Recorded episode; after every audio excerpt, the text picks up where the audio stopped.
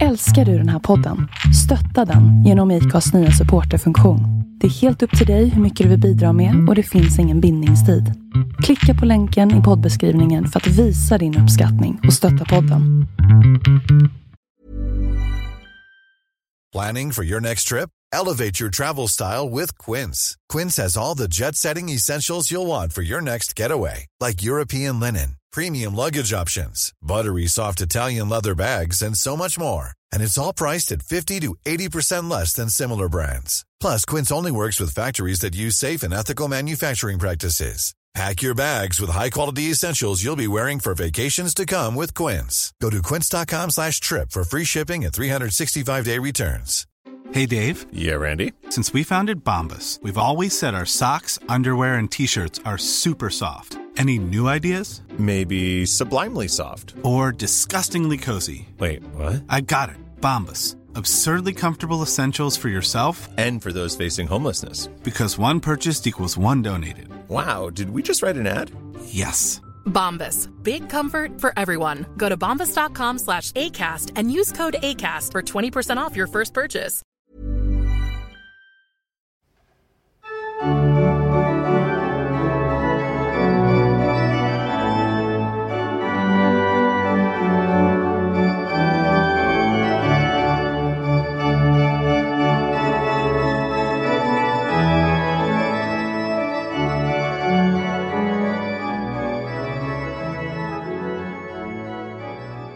Hej och välkomna till avsnitt 93 av podden Vi går till historien. Vi ber om ursäkt att vi är lite sena, men det har varit resor och eh, som ni kanske hör så är jag lite förkyld också. En sån där man cold. Men eh, du är frisk och kry och på plats där borta. Eh, det är jag. Ja, som sagt, vi har ju båda varit ute och rest där. Eh, har vi har hälsat på eh, din syster i USA och du har ju varit i eh, den östra delen av det forna Sverige här och dragit på dig en, en förkylning har jag. Men nu, nu ska vi försöka komma igen här med det 93 avsnittet som sagt. Ja, förra gången talade vi om jag, Ulf Gemsjö och du Fredrik, ett av de allra mest kända slagen i den svenska historien, slaget vid Lund den 4 december 1676. Det blodigaste av alla slag mellan eh, motgångar eh, till sjöss och till lands. Så innebar ju den här segern en vändpunkt i kriget. Det var inte längre självklart att danskarna skulle ta tillbaka sina i Brömsebrofreden och Roskildefreden förlorade landskap, Skåne, Blekinge, Halland, Bohuslän, Gotland. Vi avslutade med en teori eh, om det exceptionellt höga dödstalet. Eh, kommer du ihåg vad den gick ut på? Man räknade med eh, alla som stupat av sjukdom och liknande. Just det. Eh, den skulle inte bara innefatta stupade i strid utan också de som dog sjukdomar och, och svält och så. Eh, Och till sist berättar vi om hur först biskopen i Lund och sedan ägarinnan på Svenstorps slott efter slaget till sin förvåning inte fick den danske kungen Kristian V som middags och nattgäst utan den svenske kungen Karl XI. Och du hade några intressanta synpunkter på hur menyn ändrades från dansk till svensk där, kommer jag ihåg. Mm. Christian, eh, vad tog han vägen då? Jo, han hade istället med sin armé begivit sig till den starka befästningen Landskrona. Karl XI tänker sig inte ens alltså nu efter Lundsegen gå i något vinterkvarter. Han drar sig med sina soldater tillbaka mot Helsingborg som danskarna lyckas återta efter svenskarnas tidigare plundring där. Eh, staden belägras nu av svenskarna från den 15 december och kapitulerar i mellandagarna mellan jul och nyår.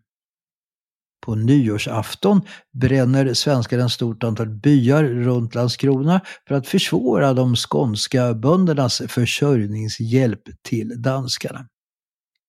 Den 21-årige svenske kungen funderar nu i sitt högkvarter på hur strategin inför det nya året 1677 ska läggas upp.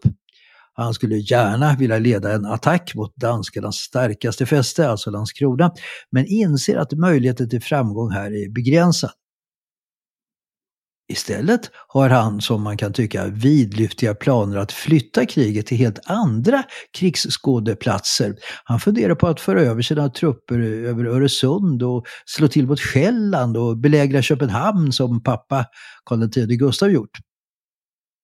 En annan idé är att få över trupper över Östersjön till Livland och sedan därifrån marschera söderut genom Preussen till svenska Pommern och återta den förlorade svenska provinsen.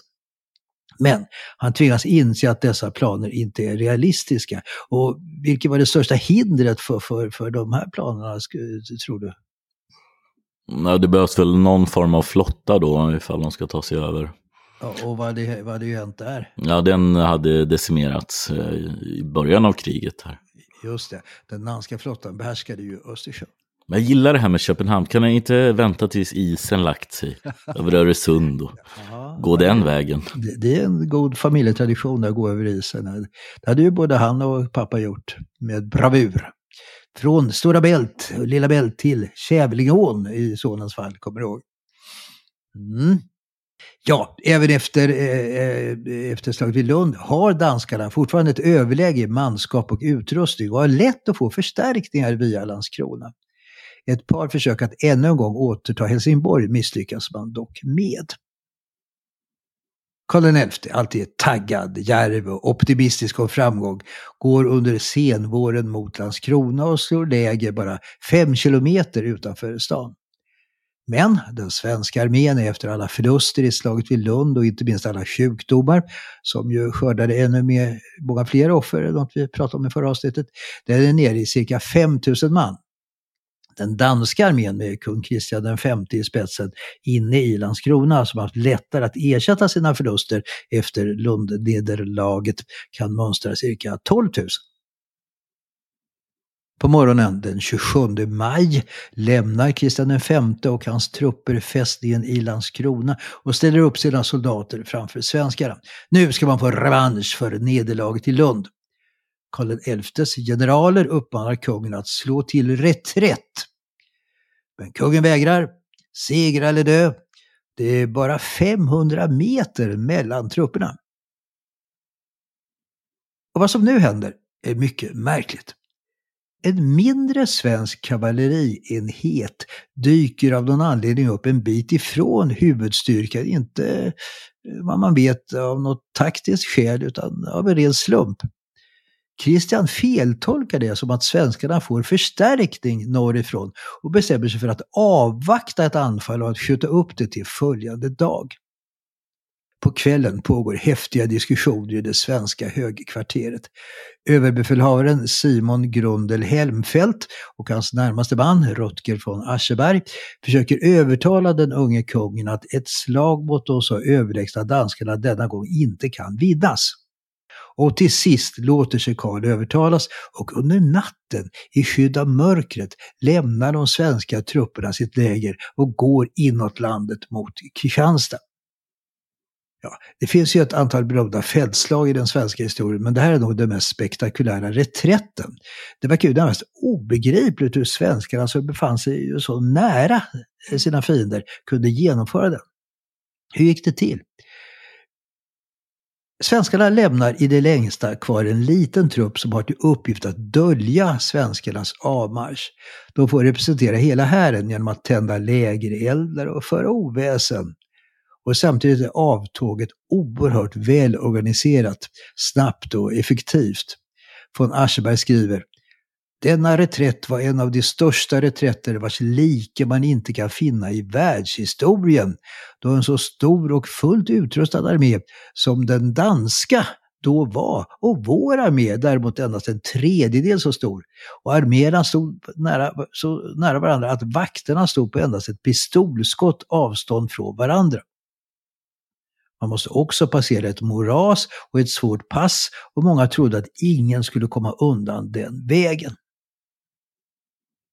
Att svenskarna utan upptäckt från de danska vaktposterna kunde komma iväg ser Ascheberg som Guds försyn.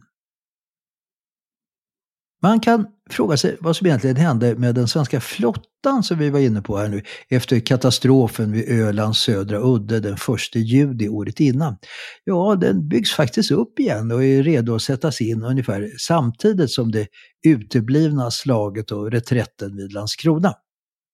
Efter Gustav Otto Stenbock som fått sparken och Lorenz Kreutz som gick till botten med huvuddelen av sitt manskap i slaget vid Öland väljer Karl XI obegripligt nog en tredje överbefälhavare för flottan utan någon som helst erfarenhet av stridande till sjöss, nämligen fältmarskalken Henrik Horn, som eh, tidigare varit generalguvernör över den nu i kriget förlorade svenska provinsen Brebenwerden. Horn vill minst av allt ha den, den här tjänsten och skriver upprört till kungen citat. När jag betraktar min oerfarenhet och verkets vikt måste jag bekänna att jag mig inte skicklig nog befinner ett sådant högt värv upp på mig taga.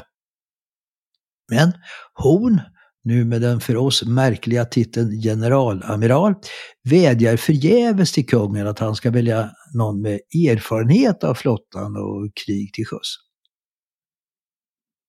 En mindre flottenhet under ledning av amiral Erik Sjöblad seglar från Göteborg i slutet av maj med avsikt att förena sig med huvudflottan under Horn som löper ut från huvudbasen i Dalarö söder om Stockholm. Hur ska det gå till? Ja, man undviker det smala Öresund och går istället genom Stora Bält mellan Källan och Fyn. Men det går ju förstås inte att smita förbi ett sund mellan två danska öar, särskilt inte som stiltje i vädret gör att man får ligga still i Stora Bält under nästan en hel vecka. När denna Göteborgs eskader anfalls av danska flottan under ledning av den erfarne och skicklige Nils Jubel, som vi tidigare rapporterat om, hade återtagit Gotland till Danmark och segrat vid Ölands södra udd. De båda flottorna möts i ett slag som kallas slaget vid Lolland, eller slaget vid Mön, och utkämpas under nästan ett dygn den sista maj och den första juni. Danskarna har från början ett klart överläge, flera och bättre bestyckade skepp, skickligare lediga och mer erfarna matroser. Medan danskarna har riktiga örlogsfartyg består Sjöblads Göteborgs eskader mest av ombyggda handelsfartyg. Och slaget blir en fullständig framgång för danskarna. Sjöblad får ge upp och blir danskarnas fånge. Den svenska huvudflottan får ingen förstärkning från västkusten. Eh, senare samma månad gör kung Kristian ett försök att inta Malmö, som var ju svensk besittning. Eh, kommendant var Fabian von Fersen, en ärrad veteran som varit med i 30 kriget, Karl X Gustavs polska krig, tåget över Bält och sen särskilt utmärkt sig vid den misslyckade stormningen av Köpenhamn 1659. Under midsommaren försöker danskarna storma stan efter några veckors belägring, men svenskarna lyckas slå tillbaka anfallet trots att danskarna var tio gånger fler.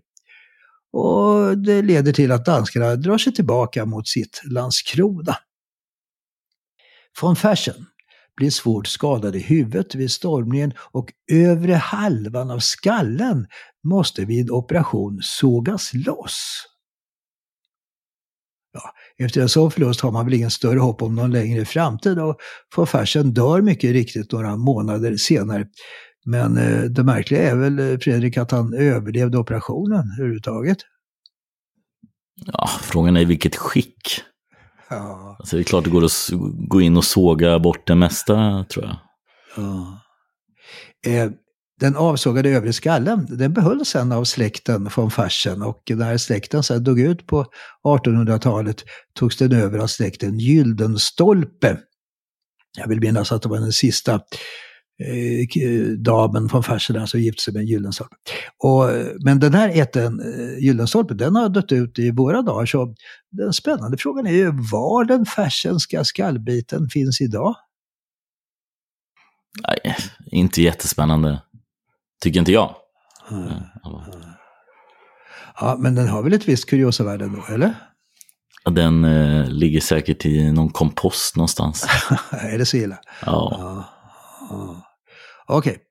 Ehm, mm. Karl XI han hoppas nu på att den svenska huvudflottan som försenad har lämnat Dalarö nu kan ta upp kampen mot danskarna och besegra den danska flottan. Så att man kan hindra den ständiga tillförseln från Själland till Skåne med soldater, utrustning, vapen, ammunition, mat och vatten.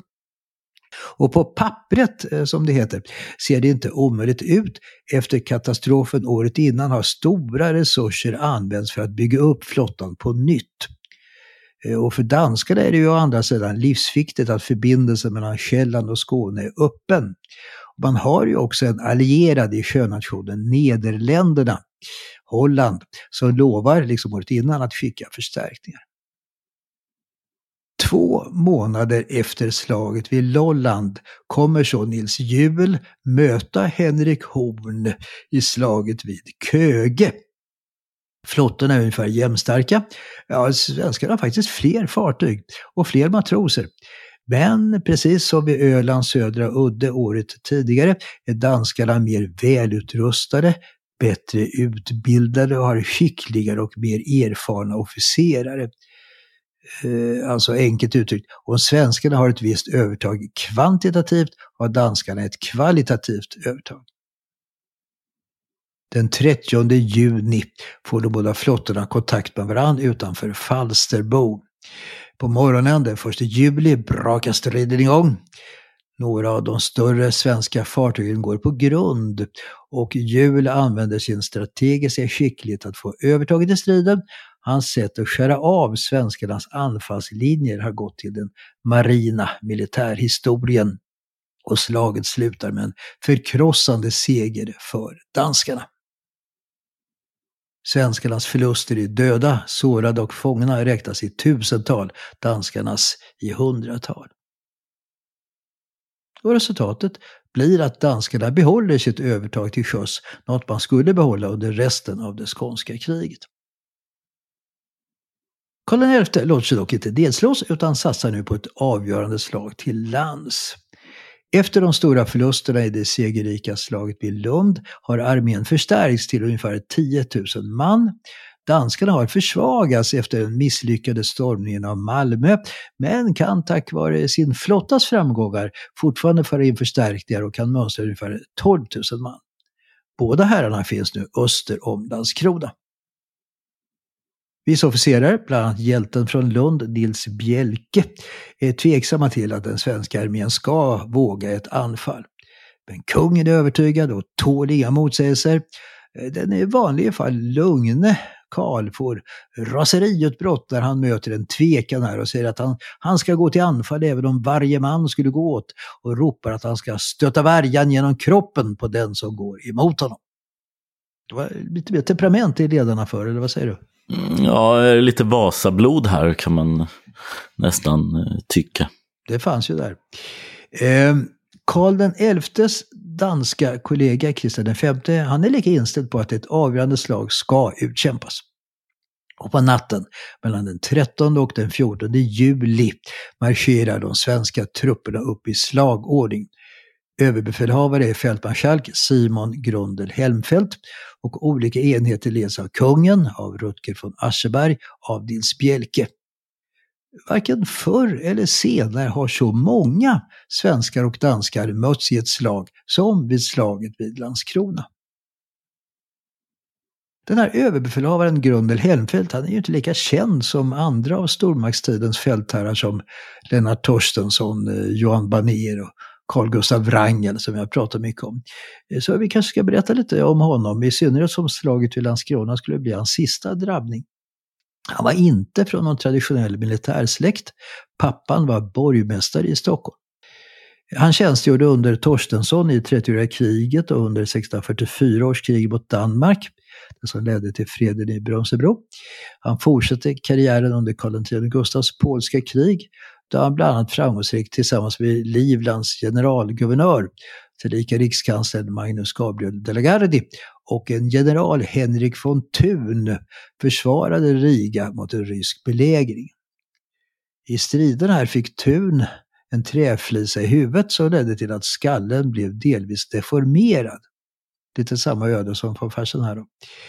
Eh, och efter striderna kring Riga hittar man general Thuns massakrerade kropp som saknar huvud.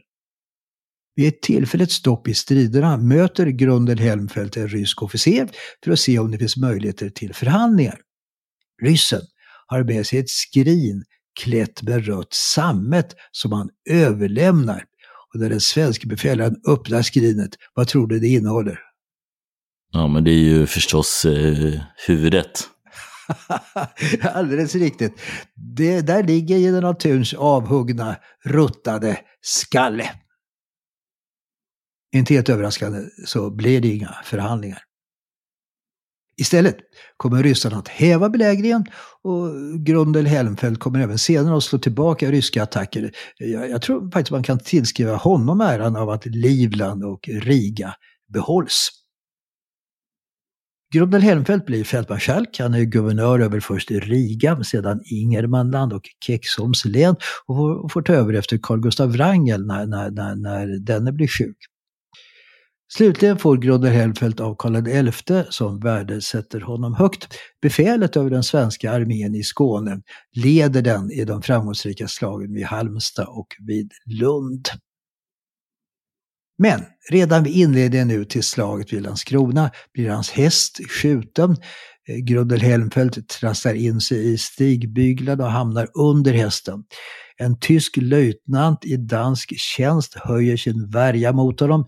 Grundel Helmfelt ber om nåd, men den tyske löjtnanten låter sig inte bevekas utan dödar honom genom att sticka värjan genom hans hals och plundrar den döde 59-årige fältmarskalken genom att bland annat ta hans ringar från hans fingrar. Simon Grundel Helmfelt har fått ett gott eftermäle som en kunnig och tapper officer som inte var så där burdus och brutal som många av stormaktstidens fältherrar utan lugn och försiktig och så vid, till exempel vid slaget vid Lund hindrade massakrer på besegrade fiendesoldater. Som guvernör styrde han rättvist och oegennyttigt och inte ens den italienske diplomaten Magalotti som vi ofta citerat och var hur skulle du vilja beskriva hans personbeskrivning, hans citat? Men han är väl lite dåtidens eh, Hänt Extra eller Se och Hör, mm. liknande. Eh, men eh, väldigt roliga personporträtt, satiriska. Ja visst, och alltid cyniska och alltid ganska så kritiska. Han, han, var, han var ju inte precis känd för att smickra de han skrev. Men han, i det här fallet hittar han inte ens han något negativt utan han skriver att fältmarskalken har ett sunt förnuft, gott huvud och personligt mod. Eh, det finns en gata i Landskrona uppkallad efter honom och ja, helt klart vore han ju värd att vara mera känd i den svenska historien, eller hur? Det finns en spännande historia knuten till hans begravning i Storkyrkan i Stockholm. Eh, ryktet säger att man aldrig hittade Grunder Helmfeldts lik på slagfältet utan att man då istället tar en kropp från en annan stupad svensk soldat, tar på honom en peruk och klär honom i en fin uniform och lägger honom i en kista som skickas till Malmö och sen vidare till Stockholm och vidare till begravningen. Så det skulle alltså vara någon annan som ligger där i Hel eh, Gunnar Hellfeldts grav i Storkyrkan. Vad, vad, tror du om det? Ja, han kanske var trött på sitt jobb och deserterade. ja, det kanske finns en, en sån teori också. Eh, Annars skapar vi den här och nu. Ja, han är ja. desertör. Ja, just det, jag förstår. Ja, spännande. Mm. Ja, hur går då slaget i Landskrona denna ovanligt varma högsommardag? Kristian V och danskarna går till kraftfulla offensiver, men Karl XI är som i slaget vid Lund oerhört taggad. Han pushar på sina män och visar ett stort personligt mod. Svenskarna kommer att ta över initiativet och danskarna tvingas till sist till reträtt och drar sig tillbaka mot Landskrona. Even on a budget, quality is non-negotiable. That's why Quince is the place to score high-end essentials at 50 to 80% less than similar brands. Get your hands on buttery soft cashmere sweaters from just 60 bucks, Italian leather jackets, and so much more. And the best part about Quince, they exclusively partner with factories committed to safe, ethical, and responsible manufacturing. Elevate your style without the elevated price tag with Quince. Go to quince.com slash upgrade for free shipping and 365-day returns. Even when we're on a budget, we still deserve nice things. Quince is a place to scoop up stunning high-end goods for 50 to 80% less than similar brands. They have buttery soft cashmere sweaters starting at $50, luxurious Italian leather bags, and so much more. Plus, Quince only works with factories that use safe, ethical, and responsible manufacturing. Get the high-end goods you'll love without the high price tag with Quince. Go to quince.com slash style for free shipping and 365-day returns. Hey, Dave. Yeah, Randy. Since we founded Bombus, we've always said our socks, underwear, and t shirts are super soft. Any new ideas? Maybe sublimely soft. Or disgustingly cozy? Wait, what? I got it. Bombus. Absurdly comfortable essentials for yourself And for those facing homelessness. because one purchased equals one donated. Wow, did we just write an ad? Yes. Bombas. Big comfort for everyone. Go to bombas.com slash ACAST and use code ACAST for 20% off your first purchase. Kriget är inte avgjort, men under ett års tid, från hösten 1676 till sommaren 1677, har Sverige vunnit tre stora slag vid Halmstad, Lund och Landskrona. Kriget skulle dock pågå till 1679. Men de tre stora slagen i kriget, de utkämpas alltså under, under, under ett år kan man säga. På en riksdag i Halmstad i februari 1678 beviljas stora anslag för nya offensiver. Återigen gör man upp planer för att föra kriget till Tyskland för att ta tillbaka svenska Pommern, antingen direkt över Östersjön eller till Livland och vidare genom Polen och Preussen. Men de här planerna kan inte realiseras och återigen eh, beror det ju på att danska flottan behärskar Östersjön. Och, mm, under det här året 1678 lyckas danskarna genom en kupp återta Helsingborg och förstärka garnisonen i Landskrona. Svenskarna försöker ta Kristianstad genom att belägra staden i maj. Kristian V försöker undsätta staden genom att sända trupper från landstigningar från Ystad och Åhus, men lyckas inte. Belägringen leds eh, skickligt av en av Karl XIs förtrogna, Axel Wachtmeister. Och till sist den 4 augusti kapitulerar Kristianstad med Kristian Vs eh, tillåtelse. Rutger von Ascheberg bjuder den kapitulerande danske kommendanten von Osten på en middag. Eh, de blir båda så berusade att de går vilse i fästningen när de ska hitta tillbaka till sina sängplatser. De reguljära danska soldaterna får fritt avtåga, men de snapphanar som finns där avrättas och steglas. Danskarna drar sig tillbaka till Landskrona och Helsingborg. Eh, med förlusten i Kristianstad har läget uppenbarligen svängt. Det ser inte längre ut som att danskarna ska kunna ta tillbaka Skåne. Och svenskarna förlägger nu sitt läger till en plats utanför Landskrona. Den stridsvillige Karl XI avråds av sina generaler att anfalla det fortfarande starkt befästa Landskrona och Helsingborg. Men inför 1679 umgås den unge kungen fortfarande med planer på att utvid utvidga kriget genom att försöka föra över trupper till Själland eller Livland. Men det var inte genom nya slag utan genom politiska förhandlingar kriget skulle avslutas. Ett problem för svenskar är ju som vi berättat om att den, den skånska civilbefolkningen är i huvudsak danskvänlig. Det gäller alla samhällsklasser, adel, präster, borgare och bönder. Eh, befog litar inte Karl XI på skåningarnas lojalitet. Han ger fria händer till sin närmaste man Johan Gyllenstierna att behandla skåningarna med hårda nypor.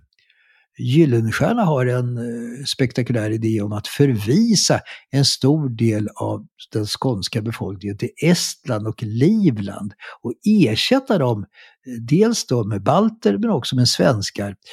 En plan som dock aldrig förverkligades. Vad tror du följderna blivit av en sån tanke? Vad säger du om det? Ja, innovativ måste jag ändå säga. Ja. Det är nog ganska svårt. De hade nog kommit tillbaks med yxor och pilbågar. Ja, kanske så ja. Mm.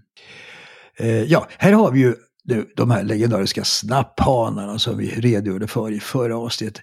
Man tänker sig en slags grillakrigare från norra Skånes, Göingebygdens skogstrakter. Stigmän och stråtrövare. Men också skogsbönder som ingår i den reguljära danska armén, friskyttekårerna. Och som i alla krig eh, är det ju ofta mycket svårt att bekämpa gerillakrigare. Ja, vad, vad tänker du på i, från vår tids historia? Vad har vi för exempel på framgångsrika gerillakrig? Ja, det var ju, det är väl framförallt eh, Vietnamkriget. Ja, visst är det väl så. Eh, och ja, så har vi befrielserörelsen i Afrika och så vidare. Eh, och var, varför, varför är det så svårt att bekämpa gerillakrigare? Ja, men då blir det ju inte de här regelrätta slagen där mm. en vinnare går ut, utan eh, de attackerar ju var som helst, när som helst och hur som helst. Eh, och gömmer sig sen i skogar och berg och mm, sådär. Mm, det. Ja, det, är, det, det, det, går väl aldrig att vinna egentligen. Uh. Det var samma i Afghanistan och sånt där med USA. Ja, mm. De utnyttjar civilbefolkningen och blandar sig med dem. Och så. Ja, ja, exakt. Mm. Okej. Okay. Eh, själva namnet snapphanar lär ha en tysk bakgrund. Verbet snappa, synonymt med röva jag vet inte, man kan, kan kanske säga idag att man snappar åt sig något. Kan man säga så? Snapp. Jo, det kan det tror jag. Det kan, ja, vi, vi säger det. Mm. Ja, mm. Eh, de största framgångarna... Snappa, snappa upp något. Ja, snappa upp något. Ja, där har du där har du rätt Man snappar upp något. Ja, just det. Okej. Okay. De största framgångarna av snapparna i början av kriget, vi har ju berättat om den så kallade Loshultskuppen, då några hundra snapphanar vid ett överfall rövar bort hela den svenska krigskassan. Efter den eh, får man säga, överraskande. Svenska segern vid Lund och sen segern vid Landskrona och erövringen av Kristianstad förändrar situationen i Skåne. Danskarna förskansar sig i Helsingborg och Landskrona, svenskarna i Malmö och Kristianstad. Den skånska landsbygden blir något av ett eh, ja, ska vi säga, anarkistiskt ingenmansland där socknar och byar kan byta ägare fram och tillbaka. Eh, och de snappar de som har gårdar, de är nu lite mindre villiga att lämna sina, sina gårdar, sina byar för att gå ut i strid eftersom de vill vara hemma och försvara sin gård om den skulle attackeras. Man kan här spåra en förändring av krigföringen som väl fortsatt in i våra dagar. Att man inte gärna vill satsa på stora slag som kostar oerhört mycket pengar i vapen och ammunition och många döda och skadade soldater utan att de blev krigsavgörande. Istället blir det mer som ett slags utnötningskrig där man gör attacker på sina befästa läger och lite av den här utvecklingen kunde man väl se redan under 30-åriga kriget. Och eh, Ja, är det inte lite så den utvecklingen eh, som håller på att ske i Ukraina nu, eller? Ja, säkert. Jag vet inte liksom hur ett sånt här krig tar slut egentligen. Nej, det är väl diplomati kanske då som är ja, det enda. För det blir en slags utnötningskrig, alltså ingen, ingen, ingen sida kan vinna på något vis. Nej, exakt. Ja, eh, och det här drabbar ju civilbefolkningen hårt, alltså jämfört med tidigare. Eh, då man nu plundrar och bränner byar och förråd så att inte fienden kan få något. Eh, tidigare under medeltiden som jag pratade om, då utkämpade man ju stora slag på stora öppna fält utan att omkringliggande städer och byar drabbades så hårt. Ja, snappa, men tillbaka till snapphadarna då. Medan snapphadarna på, på dansk sida från början hade en positiv klang, ungefär som bondekrigare eller kanske till och med frihetskämpe uppfattas det av svenskarna som rövare, skulle vi idag säga, jag vet inte, vålds, våldsbejakande terrorister eller? Eh, kampen mellan svenskar och snapphanar utkämpas med den största grymhet från båda sidor. Fältprästen Hakvin Spegel kallar snapphanarna för blodtörstiga skogsdjur efter en händelse då de stoppat tillfångatagna svenska soldater levande under isen på en sjö. Svenskarna använde inte heller precis silkesvantar när det gällde behandlingen av tillfångatagna snapphanar. Eh, här blev det ju inte samhällstjänst eller, eller samtalsterapi som påföljd. Det var ingen saft och bullepolitik här. Eh, utan, eh, ja, som jag har berättat om det här tidigare, så ett vanlig behandling det var att man stack en, en påle in i baken och sen upp i ryggen och ut i nacken. Eh, man brukar också ibland börja avrättningen med att dra ut inälvor från offret. Alltså huvudprincipen är ju att det inte räcker med att ha ihjäl motståndaren, det gäller att ge honom en så plågsam död som möjligt. Man vill dra ut på dödandet. Eh, därför de använder så kallad rådbråkning. Eh, det handlar ju om att krossa ben och armar men att se till att inte inre organ som hjärtat eller skallen skadades.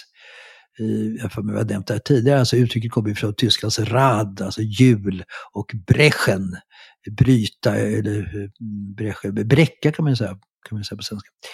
Eh, det här uttrycket rådbråk, det används ju lustigt nog i svenskan idag i betydligt fredligare betydelse. Man kan ju säga att man eh, rådbråkar hjärnan, eller hur? Då man funderar på någonting. Det har du hört. Jag har aldrig hört. Nähä, okej. Nej, nu, nu har du hört det för första gången, så du Mm. kan använda det uttrycket. Ja, tveksamt. Man, man funderar på något, man rådbråkar hjärnan. Mm. Ja, det, jag ska testa och se hur... Jag ska testa i fikarummet, se hur många förvånade miner jag får. Ja, gör det. Så kan Mm. Alltså, du kanske får eh, massa medarbetare där som rådbråkar sina hjärnor över detta. Mm. Men kan du rapportera det i nästa avsnitt. Mm, mm, Resultat. mm. Okej, okej. Eh, men, men ju- jul då? Hur var det med hjulet? Jo, man flätar in offret i ett stort trähjul och sen sätter igång med att krossa armar och ben. Något som kunde pågå i flera dagar. Och där skedde ju inte någon mörk fängelsecell utan ute i det fria. Eh, det hade väl ett visst underhållningsvärde och förstås ett avskräckande syfte.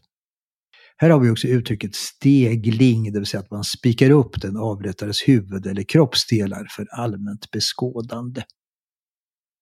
En ögonvittnesrapport berättar från Vä utanför Kristianstad 1677 om en grupp tillfångatagna snapphanar som först får göra rent toaletter med bara händerna, sen flå döda hästar för att avslutningsvis, citat, få armar och ben krossade, sedan bröstkorgen varpå kropparna styckades och bands på stegen och hjul.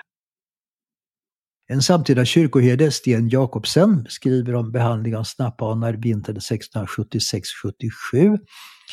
När de svenske ute denne vinter finge fatt på några snapphanar, då pinte de dem först gruveligen, brände dem under fötterna med glöende järn och satte dem sedan en spits in vid deras ände och ut vid deras näse. Därefter slog de dem fast till ett trä med en söm igenom bägge deras händer över deras huvud och lät dem hänge till de döde. Ja, han beskrev en så kallad inre spetsning där pålen kommer ut genom näsan istället för en yttre där den kommer ut genom nacken. Alltså ingången är densamma i båda fallen. Är det dags att tillsätta en sanningskommission? Gällande. Övergreppen på de skånska... Ja, det är hög tid. Det är hög tid faktiskt. Ja. I Sverige försvann rådbråkning och stegling genom 1734 års lag, men först 1841 försvann, försvann principen om så kallade skärpta dödsstraff, alltså misshandel eller stympning före avrättningen. Eh, Och ett argument i den dåtida debatten mot detta, det var att åskådarna vid dessa eh, event kunde känna medlidande med offret och göra honom till martyr. Vad säger du om det argumentet? Det är alltid farligt med martyrer. Ja, det är alltid farligt med martyrer. Mm. Ja. Man kunde ju tänka sig att det fanns något humant argument, men det kanske inte var sagt rätt. Jag tänker att, att vara så där brutal är förstås avskräckande, men det föder ju nya, nytt hat så att säga. Jag, Mm. återigen här, när skiftar det? När, när blir det så att säga fredligt mellan de här eh, skåningarna och resten av Sverige? Ja. Vad är det, var det bästa kanske att ha ett nytt universitet och den typen av eh, incitament istället för att vara så här brutal? Ja, det är intressant. Vi- Jag tänkte vi- tar väl upp det i nästa avsnitt, det här med hur försvenskningen av Skåne gick till. Och som du säger där, Lunds universitet, det var ju, var ju ett, ett led i den riktningen. Ja. Mm.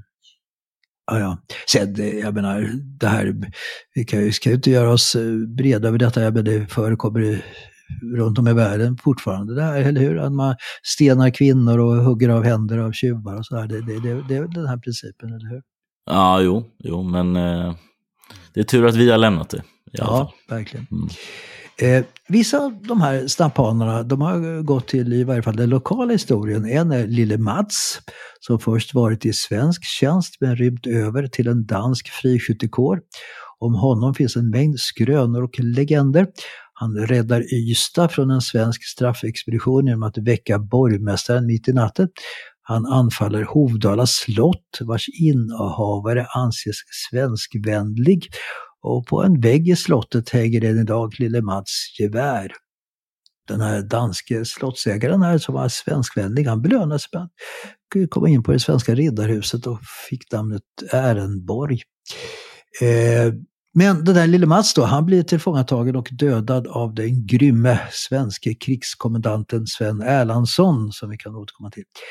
Eh, men lille Mads snapphanekollegor får tag i hans lik och begraver det på en kyrkogård. Men Erlandsson hittar graven, gräver upp liket och hänger ut det på stegning i Åhus. Ett av de här lokala, du vet de här pågatågen va, som går mellan skånska städer. Eh, det känner du till, du som har bott i Lund. Mm. De har ju namn efter olika personer, så ungefär som Norrköpings spårvagnar. Eh, och ja, det här förekommer väl på andra ställen också. Eh, I alla fall, ett av de här pågatågen, det bär idag Lille Mads namn. Och eh, jag vet inte, det tycker jag, det är lite betänkligt. Det gör att man börjar tvivla på lojaliteten mot de svenska myndigheterna. Vad säger du? Mm, vi kanske ska återinföra steglingen. Ja, jo, men det här principen att man dör, alltså det, det är ju som man, vad ska vi hitta för exempel, om man döper ett Mälartåg till, till, vad ska vi säga, Stig Wennerström. Eller en uh, American Airlines uh, kör runt med en Usama bin Laden. ja, visst. Mm. En annan känd snapphan är Hans Severin som också varit tvångsrekryterad till den svenska armén men lyckats fly över till ett danskt friskyttekompani och blev så småningom ledare för alla friskyttar i Malmö län. Han blev dock sårad och fängslad av svenskarna och dömdes till att citat spetsas levande, inte invärtes utan mellan hud och rygg genom nacken. Sen sättas på pålen, fötterna naglade och händerna bakbundna under en ny galge med rep om halsen, icke tilldraget. Enligt rättegångsprotokollet tar detta mellan sju och åtta timmar innan han efter denna tortyr dör. Några av de snapphanar som tillfångatogs samtidigt med Severin lyckas förekomma sina bödlar genom att själva skära av sig sina halsar. Och det kan man förstå att det var bättre än, än att hamna under den här tortyren. Andra kreativa avrättningsmetoder av snapphanar var att spika upp dem levande på en kyrkdörr eller att spetsa dem levande på en glödande järnstång. Men vissa, säkert minderåriga och kvinnor, får mildare straff. Minderåriga kan till exempel få tungan avskuren eller bli skickade för att jobba i Sala silvergruva. Och kvinnor blir hängda direkt utan någon föregående tortyr. Om en by skyddade gömde snapphanar straffades hela byn genom att var tionde man i byn efter lottning hängdes. Och för att öka effektiviteten här bestämmer Karl XI själv att skärpa straffet till att var tredje man skulle hängas. Kungen bestämmer också att för varje dödad svensk soldat skulle en by betala tusen daler, som motsvarar ungefär en och en halv miljon kronor i dagens penningvärde, i böter. En uppmärksammad order ger kungen den 19 april 1678 gällande Örkeneds socken i närheten av Osby som är ett starkt snapphanefäste. Han bestämmer att alla män och pojkar som var vuxna nog att bära ett gevär skulle avrättas samt att alla gårdar skulle brännas ned. All boskap dödas. De flesta männen i socknen lyckas dock sätta sig i säkerhet i skogarna när svenskarna kom. Vår lyssnare Per-Åke som bor i Lönsboda i närheten berättar att befolkningen i trakten fortfarande på 1980-talet vägrade använda 500 kronorssedeln med Karl XI på. Det kan man förstå, eller? Ja, jag kan tycka det är lite långsint, även om jag har viss respekt för det. Ja. Eh, är det inte så, nu kanske jag har fel här, jag eh, använder ju så mycket pengar nu, eh, kontanter. Eh, är det inte så att eh, 500 idag illustreras av en annan, av en skånsk personlighet. Jag vet du vem jag tänker på? Är det inte Birgit Nilsson? För det, alltså de, kungarna på våra sedlar de har ju ersatts av eh, ofta kulturpersonligheter, Ingmar Bergman och Astrid Lindgren och sådär, eller hur? Ja, men jag tror det. Den här opera, operasångerskan. Ja, ja. För då, då, då har de verkligen eh, fått en upprättelse. Ja. Så hon, är, hon var från Skåne? Ja, ja, ja. ja men då så. Då, då kanske de, eh, de gör av med mycket mer pengar nu. De blir allt fattigare där i Osby. Ja, ja. 500 kronor ryker. Ja, de slängs omkring. Det där är intressant det där med, med vilka som är på scen. Vi kan återkomma till det. Eh, och en annan av våra lyssnare, eh, Tor Öhlin, han berättar en spännande historia om sina förfäder. Karl XI eh, konfronteras vid ett tillfälle med ett gäng stapphanar när han är ute och rider i Åhustrakten och han sätter då hästen och galopperar in till byn. Och där uppsöker han prästgården, där bara prästfrun är hemma. Han berättar för henne att han är förföljd, att hon måste gömma honom, vilket hon gör i skorstenen. Eh, prästen kommer hem och skjuter till spjället så kungen har något att stå på. Snapphanarna kommer dit, genomsöker prästgården utan att hitta kungen. Så snapphanarna rider därifrån. Och prästen hjälper också kungen att fly därifrån genom att klä ut honom till en koldräng eh, med sotiga kinder och med en kolsäck på ryggen. Ja, den här historien det påminner ju verkligen om en annan kung, eller hur? Mm, Gustav Vasa. Ja, visst, Gustav Vasas äventyr i Dalarna. Och eh, kungen ger familjen efternamnet Aulin och bestämmer att familjen ska besätta prästämbetet i Åhus för all framtid. Eh, för svensk del av Skåne tar fart efter freden och den kommer bli en svår process som jag tänkte vi skulle återkomma till i nästa avsnitt. Och eh, freden, ja den kommer på initiativ varken från Sverige eller Danmark utan från en annan makt, och den kommer bland annat innebära ett bröllop på allra högsta nivå. Eh, för att en gång för alla visa att det ska bli slut på de många krigen och fiendskapen mellan Sverige och Danmark. Det tänkte jag vi skulle som sagt prata om i nästa avsnitt. Så vi tackar för denna gång eh, Fredrik och eh, alla våra kära lyssnare. Mm, tack så mycket. Så hörs vi igen om, då, om två veckor. Tack och hej!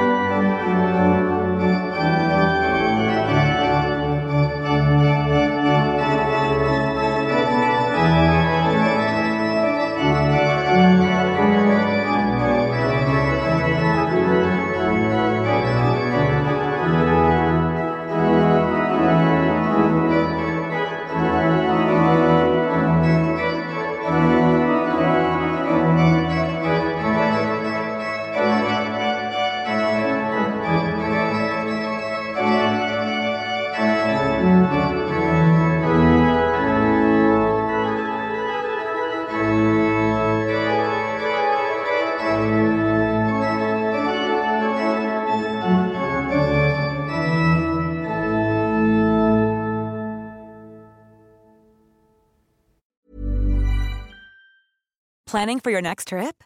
Elevate your travel style with Quince. Quince has all the jet setting essentials you'll want for your next getaway, like European linen, premium luggage options, buttery soft Italian leather bags, and so much more. And is all priced at 50 to 80% less than similar brands. Plus, Quince only works with factories that use safe and ethical manufacturing practices. Pack your bags with high-quality essentials you'll be wearing for vacations to come with Quince. Go to quince.com/pack for free shipping and 365-day returns. Imagine the softest sheets you've ever felt. Now imagine them getting even softer over time. That's what you'll feel with Bowl and Branch's organic cotton sheets. In a recent customer survey, 96% replied that Bowl and Branch sheets get softer with every wash. Start getting your best night's sleep in these sheets that get softer and softer for years to come. Try their sheets with a 30-night guarantee. Plus, get 15% off your first order at bowlandbranch.com. Code BUTTERY. Exclusions apply. See site for details.